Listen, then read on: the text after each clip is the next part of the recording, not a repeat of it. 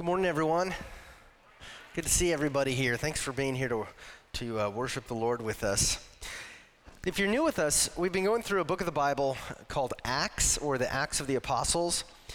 And this book, Acts, was written in the first century AD uh, by a physician named Luke. And as an eyewitness, Luke recorded for us how Christianity quickly spread throughout uh, the Roman Empire, basically, after Jesus' life, death, and resurrection and ascension into heaven. And, and what we read in this book of Acts is that one of the main guys who was passionate about telling everybody that they could have eternal life through faith in Jesus Christ was this man named Paul. And ironically, a few years earlier, Paul was one of the leading persecutors of Christians. Uh, he, uh, before his conversion, used to arrest Christians and have them murdered because of their faith. But one day, uh, Jesus appeared in his resurrected body to Paul and told Paul to stop persecuting the church. And in an instant, Paul's life was turned upside down, and he saw with his own eyes that Jesus really did rise from the dead, and, and he believed Jesus is God. And for the rest of Paul's life, he would travel everywhere that he could and tell everybody about Jesus. And here in Acts 16, where we're at today, Paul is now on his second mission trip. Uh, the, the two men who are traveling with him are named Silas, who was a godly man from Jerusalem, and now Timothy, who was a young Christian man who, uh, who was half Jewish and half Greek. We talked about that last week. And the purpose of the second mission trip that they're on is, is twofold. First of all, Paul wants to return to the churches that he'd already started and encourage them because these were in highly persecuted cities. And um, when he does that and he returns to these churches, the churches are excited to see him. The churches are strengthened and encouraged by his words and by his company. And many more people trust in the gospel because of his preaching there. Well, the second purpose of the trip then is to go preach the gospel in places where there weren't any Christians yet. And so now that he's, he's visited these established churches, he's trying to discern where do we go next? What do you want for us, God? Where do you want us to go next? Where are you leading us? And maybe you're here today and you're trying to answer that same question in your life. God, what do you what are you doing in my life? Where are you leading me? What do you want for me? And, and if that's you, then I encourage you to pay close attention today. And if that's not you, pay close attention today. Um, and so, if you got your Bible, though, let's, uh, let's read through uh, the passage here in a minute. You can open up to Acts uh, chapter 16, verse 6.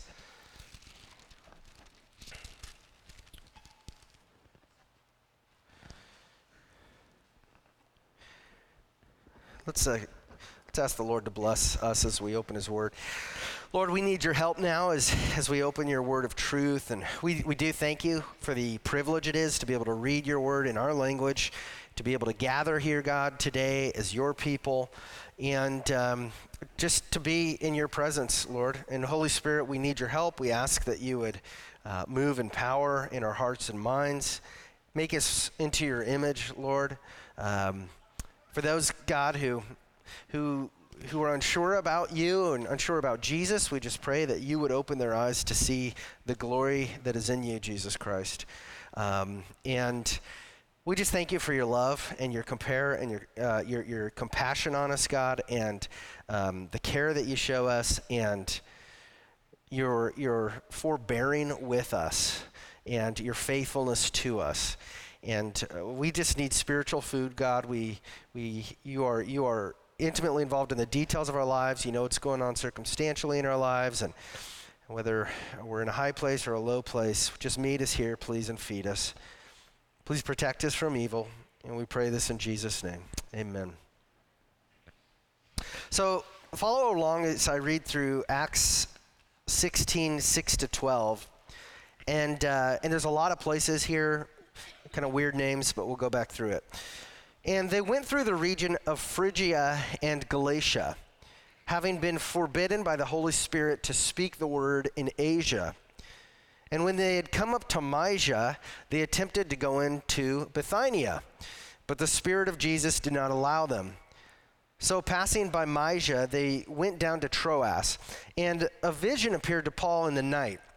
A man of Macedonia was standing there, urging him and saying, Come over to Macedonia and help us.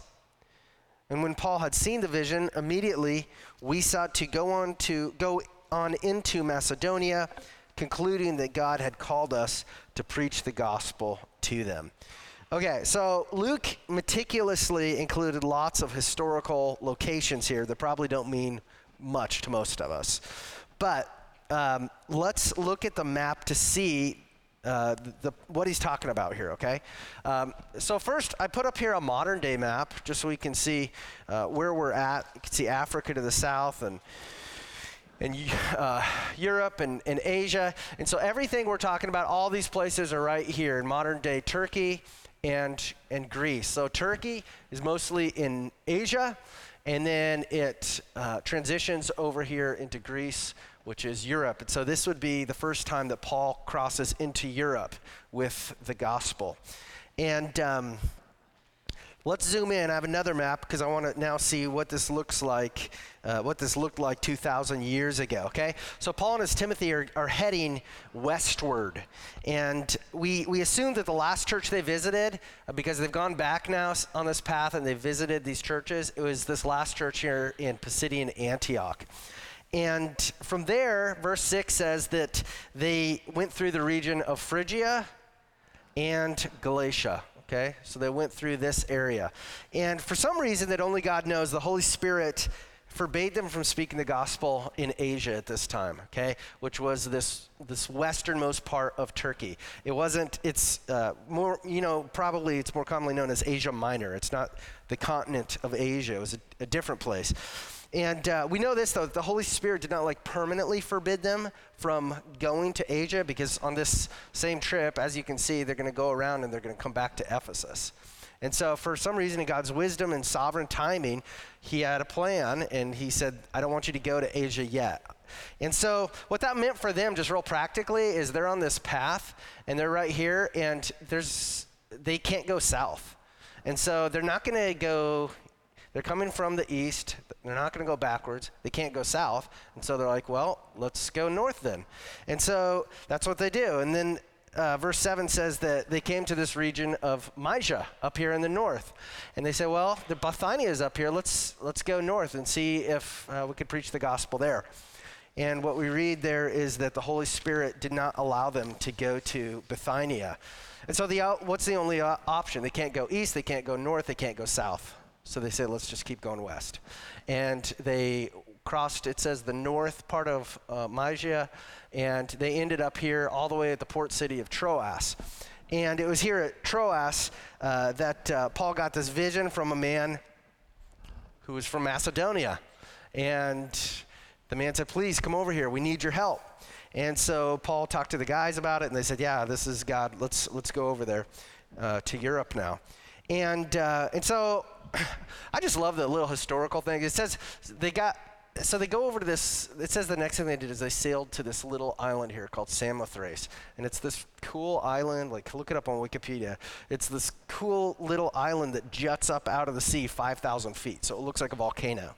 And they stayed there the night, and then they uh, sailed over here. They had really good winds because it, uh, they made good time, and they sailed to the port city of Neapolis. And from Neapolis, it says uh, they went on to Philippi, which was kind of the capital. It was, it was the main city in Macedonia. Uh, where uh, there would be a lot of people to hear the gospel.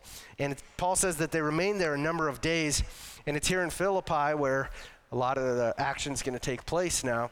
And God does some amazing things there. And if you're familiar with the book of Philippians, it was to this church in Philippi that Paul planted that he would later write these, that letter to, which he loved. He loved that church.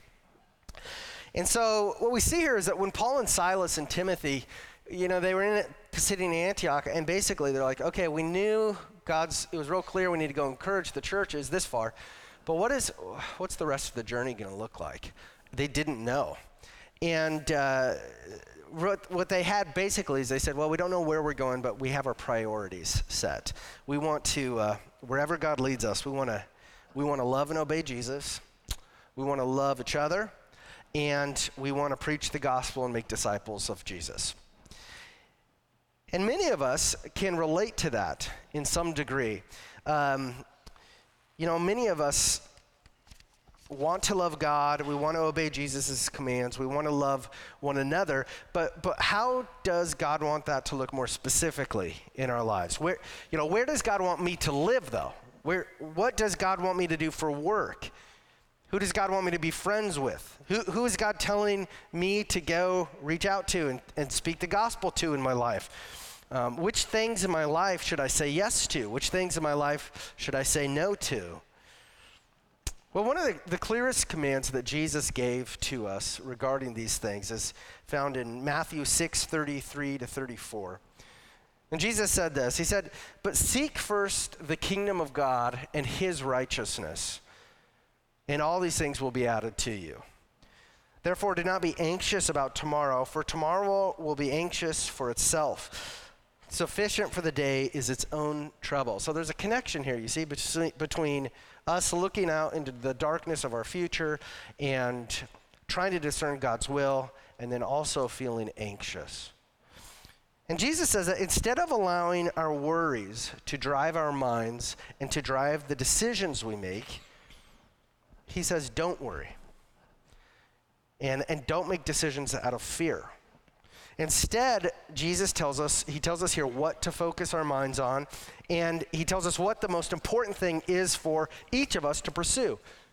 He says, the most important thing for you to pursue is me and my kingdom. First, seek the kingdom of God and his righteousness. That's your priority.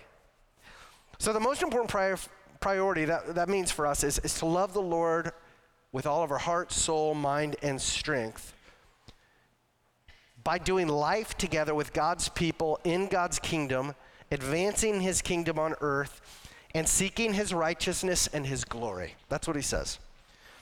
So, God wants you first to remember who you are, Christian, that you are a citizen of the kingdom of heaven. You're here for a little while. And through faith in Christ, He has made you a child of God, whom He wants to be and whom He is shaping into a person who is holy and righteous, just like He is holy and righteous. Now, the only way, though, okay, so this is, that was the command Jesus gave us seek first the kingdom of God and His righteousness. The only way we're going to want that, uh, the only way we're going to be able to do that and seek God's kingdom and His righteousness um, for you to do that, you have to be born again through faith. The, what that means is trusting in and entrusting yourself to Jesus alone. Trusting in and entrusting yourself to this righteousness, God's righteousness that you already have in Jesus because he suffered for your sin and then he imputed to you his righteousness on the cross. See, the, the only way you can seek God in His kingdom and thus discern God's will for your life is first by submitting yourself to God. First, by trusting in Jesus to make you born again and to give you eternal life and a heart that desires God and His kingdom. And Jesus said that, that being anxious, um, allowing ourselves to entertain endless, scary, and worrisome thoughts about the future, allowing our hearts to be troubled, obsessively fretting over our lives, these things are not helpful to us. Uh, instead, he, he says this Seek me, keep your eyes on me. Seek my righteousness, and then trust me with the rest of the details. Trust that I'm good, trust that I am your Savior who loves you, trust that I'm in control, and trust that I will bring good even out of the most horrible sufferings in your life. Now, if you're like me, then, then trusting the Lord with my circumstances and with my anxious thoughts uh, is often very hard to do. Uh, my mind doesn't shut off very easily. Inside my head, it's like I have this scrolling LED screen that's constantly, quickly moving, tempting me. Okay, here's more thoughts you can worry about. Here's more. It just keeps going. It keeps going. And uh, instead of latching onto those thoughts and being controlled by this LED screen in our heads, uh, we got to learn first to recognize what that we're doing that, that, that, that we are actually, we're worrying. Because a lot of times it happens and we don't even know we're doing it. And when we become aware that we're worrying about thoughts that are not God's thoughts, then God tells us what to do. He says, I want you to cast those anxieties on me because I care about you. Right? cast them like you cast fishing nets or you cast your fishing line. That's the, the word. Throw it out. Throw it out far from you and throw it onto God because He cares about you. And then we need to repent from that, right? We need to turn from our worry, and instead, what do we turn to? Okay, well, I'm not going to worry. What do I turn to? I turn to Jesus. And I make him the focus of my thoughts, and his righteousness the focus of, of my mind. And um, and obviously, we desperately need God to give us the power to do this. And so, what do we do about that? We pray.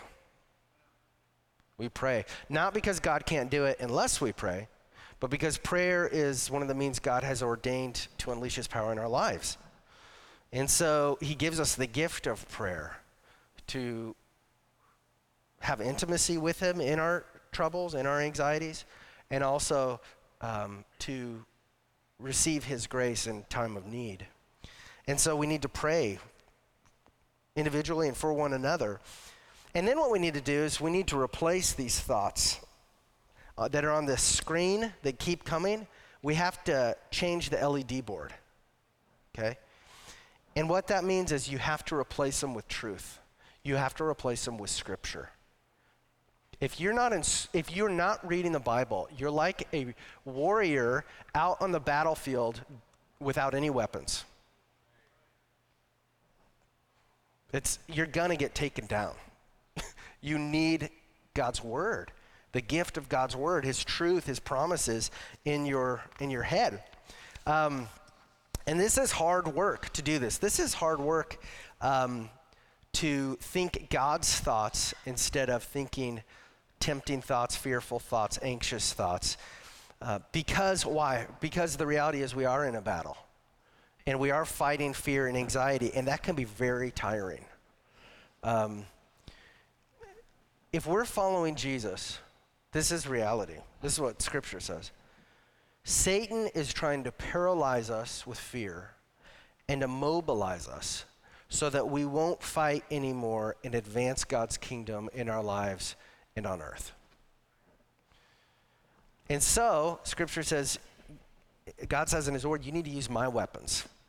Because my weapons are way more powerful than your weapons and the things you've tried. We've got to fight fear about the future, about whatever we're going through, with the power of the Holy Spirit and the sword of the Spirit, which the Bible says is God's Word. That's how we kill anxiety and fear and the lies that we're believing. So Jesus tells us, seek first his kingdom and his righteousness, and everything will be added to us. So, in other words, that, that the command is to seek first his kingdom and his righteousness. The promise then is uh, you do that, I'm, I'm going to take care of you. All these things will be added to you. He will make sure that you have food, that you have money, that you have shelter, that you have the nurture that you need to seek first his kingdom and his righteousness. That's big picture, okay? Now, within that big picture of understanding, uh, of, of seeking God and seeking His righteousness, what does that look like now down more on a personal level? Well, if you haven't, this is what I would say. If you have not at least read the New Testament in the Bible, you need to do that this year. You need to do it. It's God's Word. And, it, and once you do that, hop to the Old Testament and, and, read that. Because this is reality. God has already given us many instructions and many promises in His Word telling us how He wants us to live. So, rereading uh, God's Word is, is going to help you understand what it means in a way more personal and practical level to seek God first, His kingdom, and His righteousness. See, God tells the, us these kind of things in His Word. If you're asking these kind of questions, this is going to be real clear to you in the word already. God says, This is the kind of spouse I want you to look for. God says, This is why it's a wonderful thing to remain single. These are the types of friends I want you to have. This is how I want you to invest your money. This is how I want you to talk to people and interact with each other, one another. These are the things I want you to fill your mind with. This is what you should do when you're tempted to do evil, and this is what you should do when you do evil, and this is how I want you to care for the poor and needy people around you. All of those things God clearly says, and more in the Bible. Okay, but, but discerning God's will gets even more specific than that, right? Okay, God, but uh, am I supposed to pursue a romantic relationship with this specific person? Uh, do you want me to take the job at this business or this business? Are you, are you calling me to move or to stay? And what, what should I do about the people at work and at school who are giving me a hard time right now and I don't know how to move forward with them? What do you want me to do after high school? What do you want me to do when I retire? And God, which doctor do you want me to see? how God, God, how should I proceed medically in the situation I'm in? And God, which house is the right one for me? And, and which financial commitments can I responsibly make? And what are those financial commitments I cannot responsibly make? Well, all of these questions and much more uh, questions like these are, are much more specific. And as followers of Jesus, we want to answer them again with the intent of big picture seeking the kingdom of God first and his righteousness. So, when we face important questions like these, how do we proceed? That's exactly what Paul and his mission team were facing in this passage. Paul was seeking first the kingdom of God and his righteousness. He knows that, that God called him to preach the gospel and to start churches. And now Paul wants to go where the Lord wants him to go. And notice what he does first. Paul starts by prayerfully moving forward, moves. He moves forward. He doesn't start in a place of paralyzing fear about the future. He's not begging God over and over which way to go. God is gracious and merciful and can certainly guide us when we do that. And when we're paralyzed in fear, he, he can help us. But in this passage, that's not what Paul does. Paul puts his faith in Jesus and he moves forward one step at a time because he knows that uh, he, he is simply seeking to fulfill the mission that Jesus already gave him to do. And so he just keeps move, moving forward in faith and trusting that the Lord's going to show him.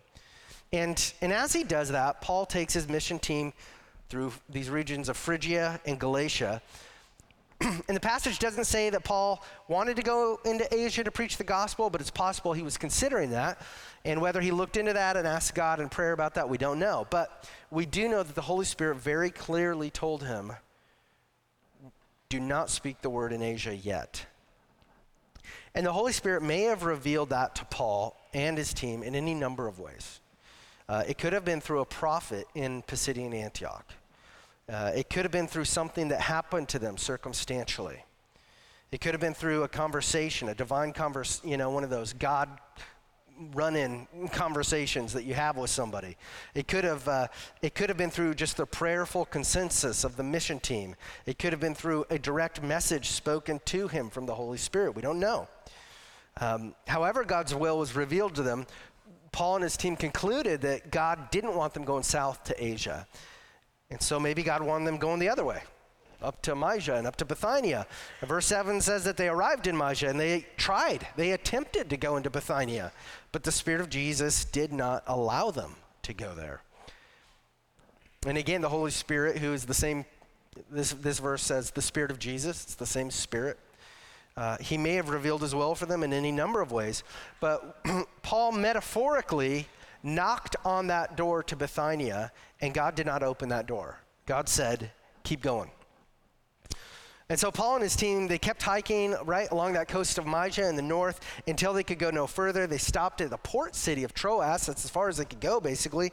And finally, when Paul was sleeping in Troas, he, he received clarity through this vision, which this Macedonian man was urging him, You got to come over here. We need your help. And it says then that he talked with his missionary companions about that. and that they discerned that this dream was from God and that that's what they should do. They should go to Macedonia. Now, one little subtle detail you should see here in verse 11 and 12 is that the author of Acts, who's Luke, switches now from writing in the third person to the first person. So, in other words, the, the rest of the book of Acts no longer says only what he, she, they did, but now what we did. This is what we did. So, what it implies is that it was at this point in Paul's missionary journey that Luke joined the team. And verse 11 says So, setting sail from Troas, we made a direct voyage to Samothrace, and the following day to Neapolis.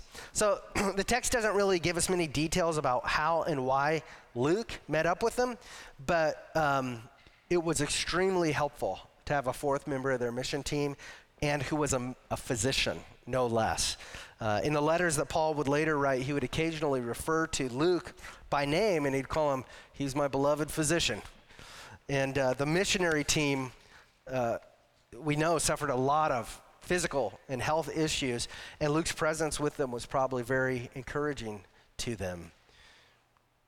And so we look at here in this passage how Paul discerned God's direction for his life how can we responsibly apply uh, this passage to our lives? Because not every passage in Scripture is prescriptive, meaning we look at this, this is how it happened, this is how we need to do it.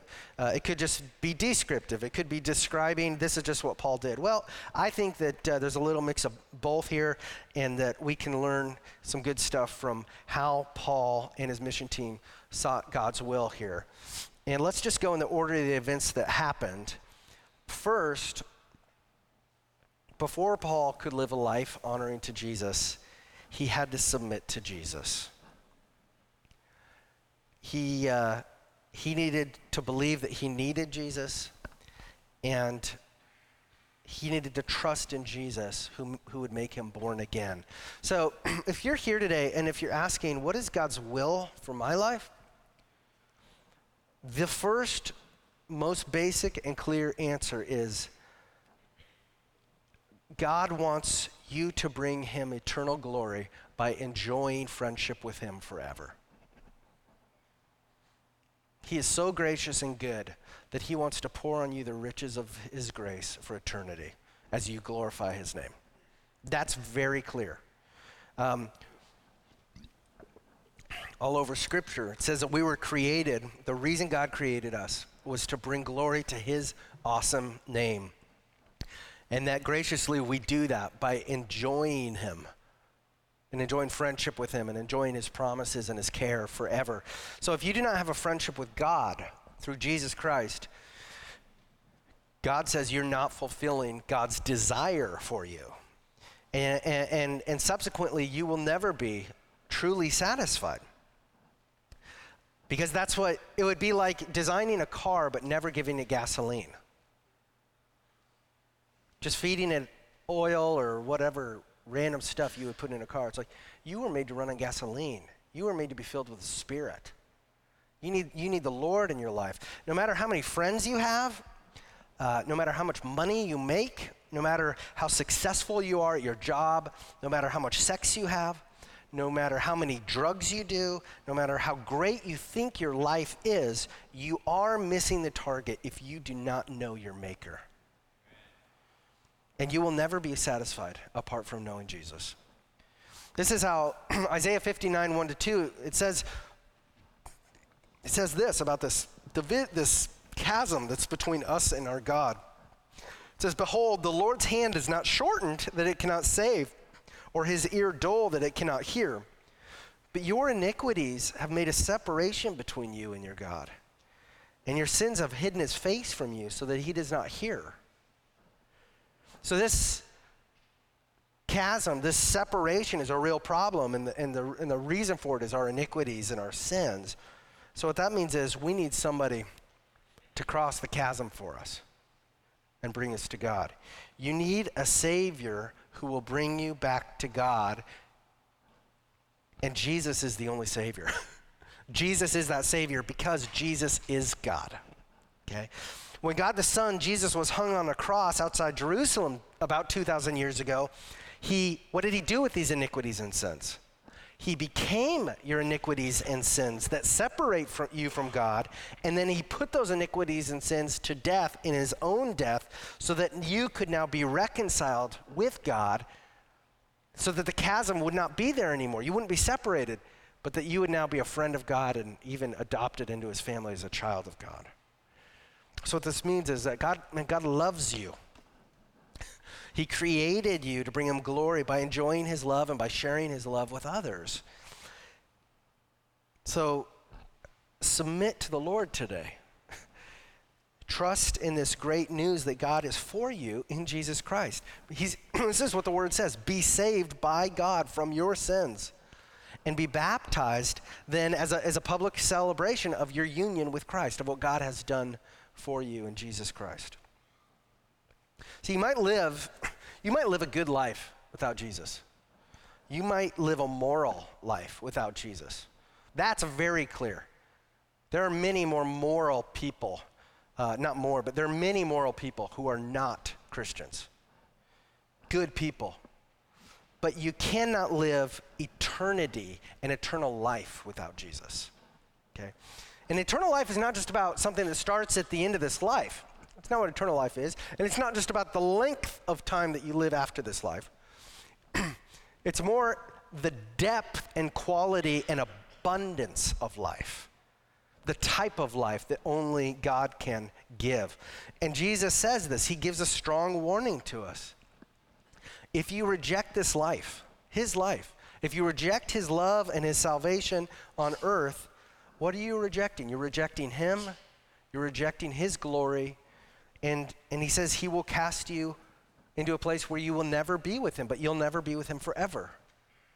It, it, he says, I'll cast you in a place called hell after this life because you consider me unworthy of your honor and unworthy of your glory and unworthy of your joy. Turn to Jesus today. Turn. He loves you. And, uh, and be saved. And that's something that you can do. You don't need me to do it for you. That's something that you can do on your own, that you can out loud or in the quiet of your own heart pray to the Lord who knows your thoughts before you even think them, who knows the words on your tongue before you even say them. Say, God, forgive me for my sins. I need you to save me. Please make me born again. I believe that you're God.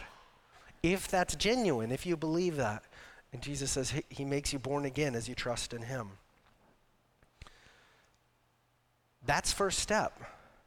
Now, if in discerning God's will, if you are a born again Christian by the grace of God, then the next step for you in discerning God's will for your life is then aligning your priorities with God's priorities.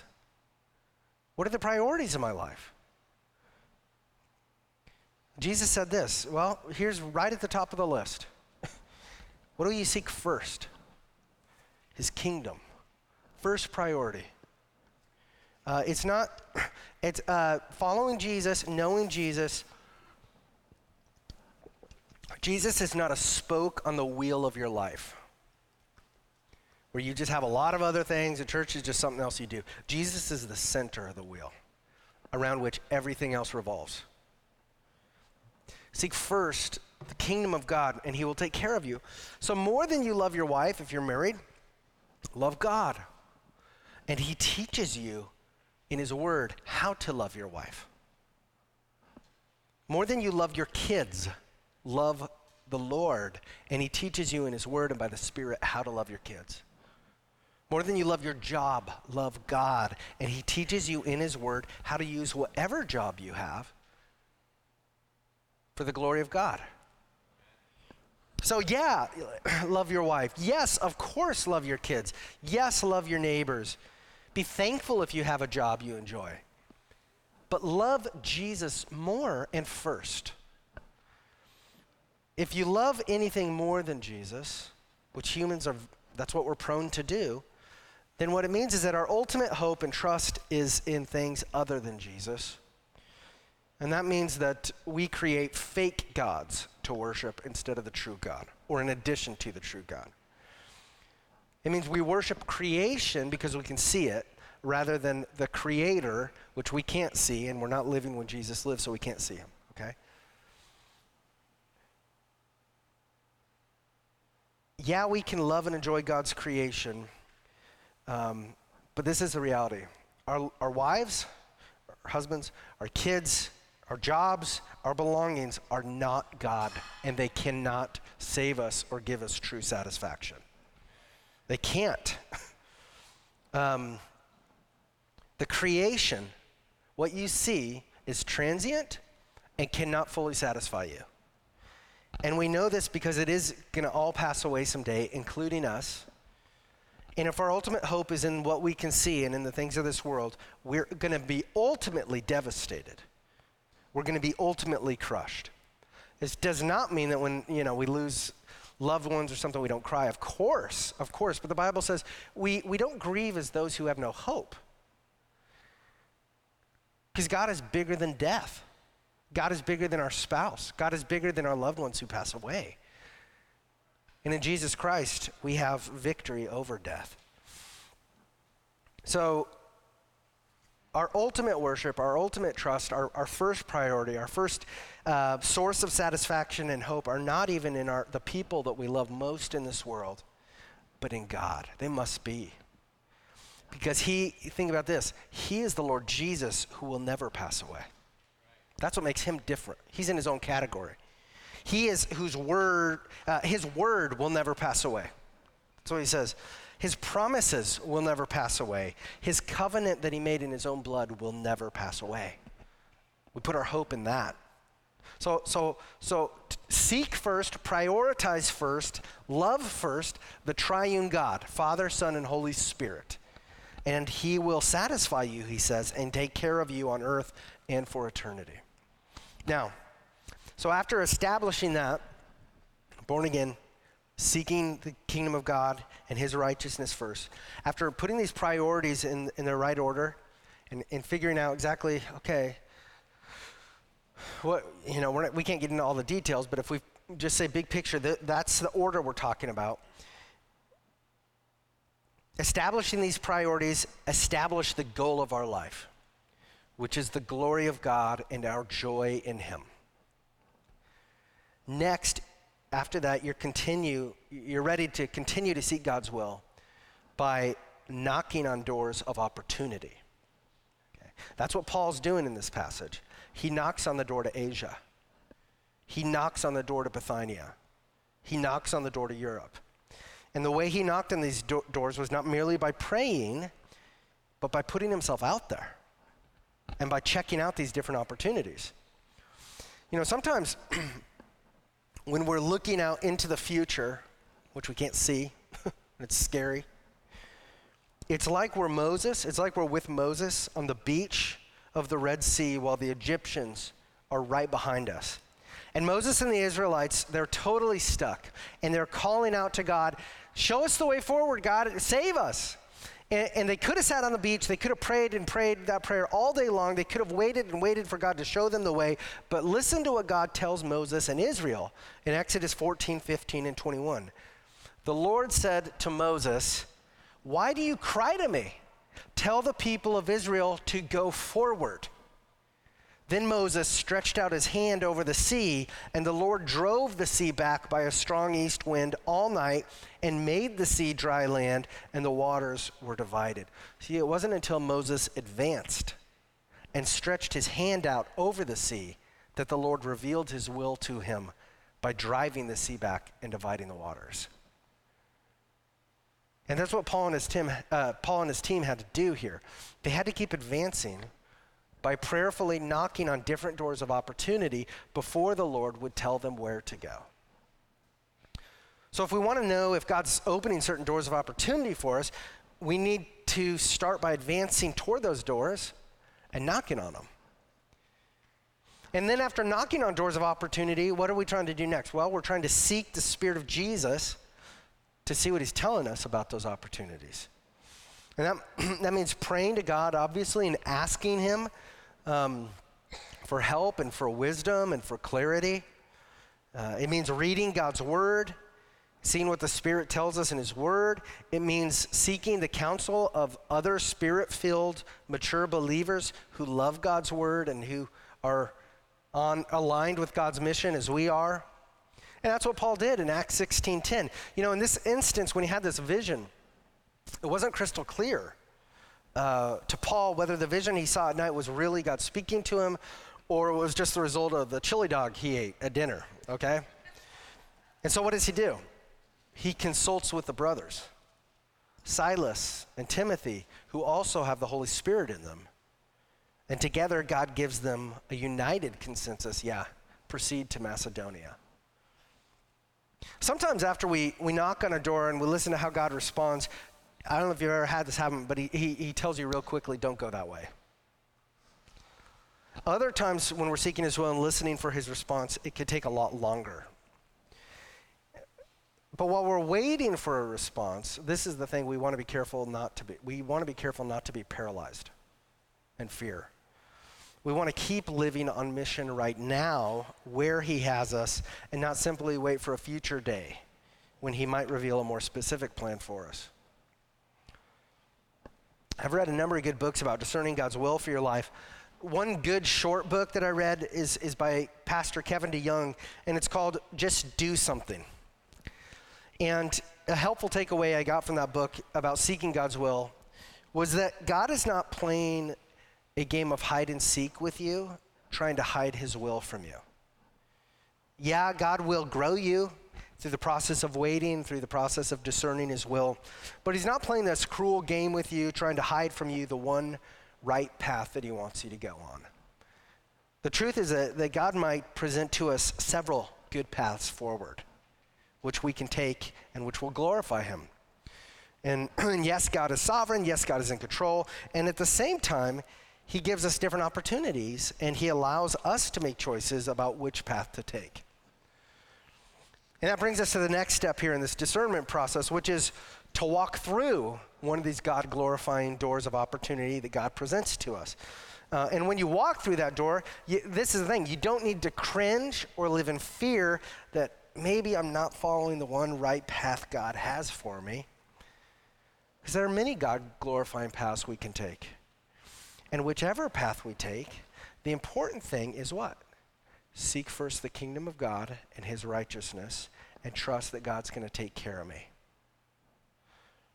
And after you go through a door and after you follow a certain path of opportunity, God, in His grace, allows and even orchestrates sometimes mid course corrections, which is great.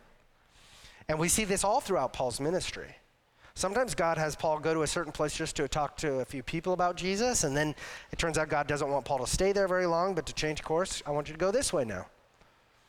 And so, if you go through a certain door with the desire to honor God and, and you prayerfully decide not to stay there because it's not the right fit for you, that's okay.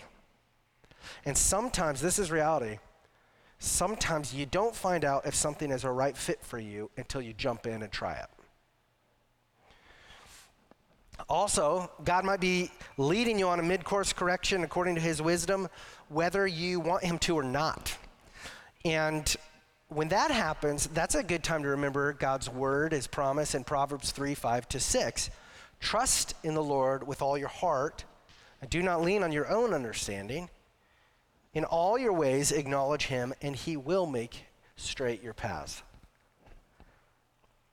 When I think about God leading us on mid course corrections, uh, I think of our friends and missionaries uh, who we support in Northern Africa. Since the sermon's recorded, I'll call them the Warrens. Um, several years ago, they discerned God calling them to uproot their family from Arlington, move to North Africa, move to this dangerous place, Chad. And, and, they believed it was God's will for them to go to Chad and work in sports ministry, to do gospel ministry. That was the door that was open to them. And, and they stepped out in faith. They moved to Europe. They spent several years in language school. They got ready. They moved to Chad. And soon after getting there, the whole thing fell apart. The sports ministry opportunity fell through. And so th- this door that they thought was open to them now was closed. So now, now, what, now what are we going to do, right? I mean, uh, this is, this is not America. This is a foreign land, okay? Um, we've given up everything to follow the Lord, to do gospel ministry and where He's called us here. We got to take care of our family, we got to provide. And now the door's shut. Well, it didn't take long for God to open up a different door for them and Chad. And very soon they were doing something different than they planned. And it was teaching English to Muslim students using the Bible. And so essentially, now still, they teach the Bible to Muslim students, sharing the gospel with them and pointing them to Jesus. This wasn't on their radar. And their students are trusting in the Lord and being saved. Isn't that awesome? That's what's happening. This was a God orchestrated mid course correction. And God was in control the whole time. So when, when we have mid course corrections in our lives, uh, we shouldn't allow ourselves to be filled with fear or worry or shame or embarrassment, right? Because sometimes when we put ourselves out there and things don't go as planned, what does Satan want us to do? He, he wants us to think, man, you're stupid. You should not have done that. That was done. You should not have talked to that person, right? That's not how God talks to us. God uses us when and how He wants for His glory, and and oftentimes how He does that won't make sense to us. Right now, we can't see the big picture, but He says, "Keep trusting me, and keep moving forward with the mission. You're on the right path." And and as we seek first His kingdom and His righteousness in our lives, this is our prayer together. May, may the Lord help us not to be anxious or fearful of that LED screen in our heads or of the, the dark future that we, we just can't see anything, it's hazy. But instead, to do what he tells us to do, to cast our anxieties on him, to trust that he loves us, to trust that right now we are accepted by God and justified in Jesus Christ, and that he will make our path straight. Praise God for, for this mercy and compassion that He shows on us, no matter what our circumstances are or where we're at. I'll end there. Uh, now, part of this journey of following Jesus and seeking God's kingdom and His righteousness, part of the journey, part of the, the sustenance that the Lord gives us is the Lord's Supper. And that's what we're going we're going to do next. Because it's in the supper that we remember Jesus is with us and for us. He's already proved it on the cross. And we have everything that we need in Him. So we, we take this the first Sunday of every month, and, and uh, we've covered a lot of ground this morning. And so this is what we're going to do as the communion servers come forward. I just want to have a few minutes of silent reflection. Maybe Dylan could play the guitar. Um, but let's, let's pray to God in the quietness of our own minds. Um, if there's sin that the Holy Spirit brings to your mind that you need to confess to Him and be forgiven of, please do that. And celebrate in your heart the forgiveness and love uh, that you have in Jesus Christ and that God is not f- against you, He's for you in Christ. Let's take a few minutes and do that.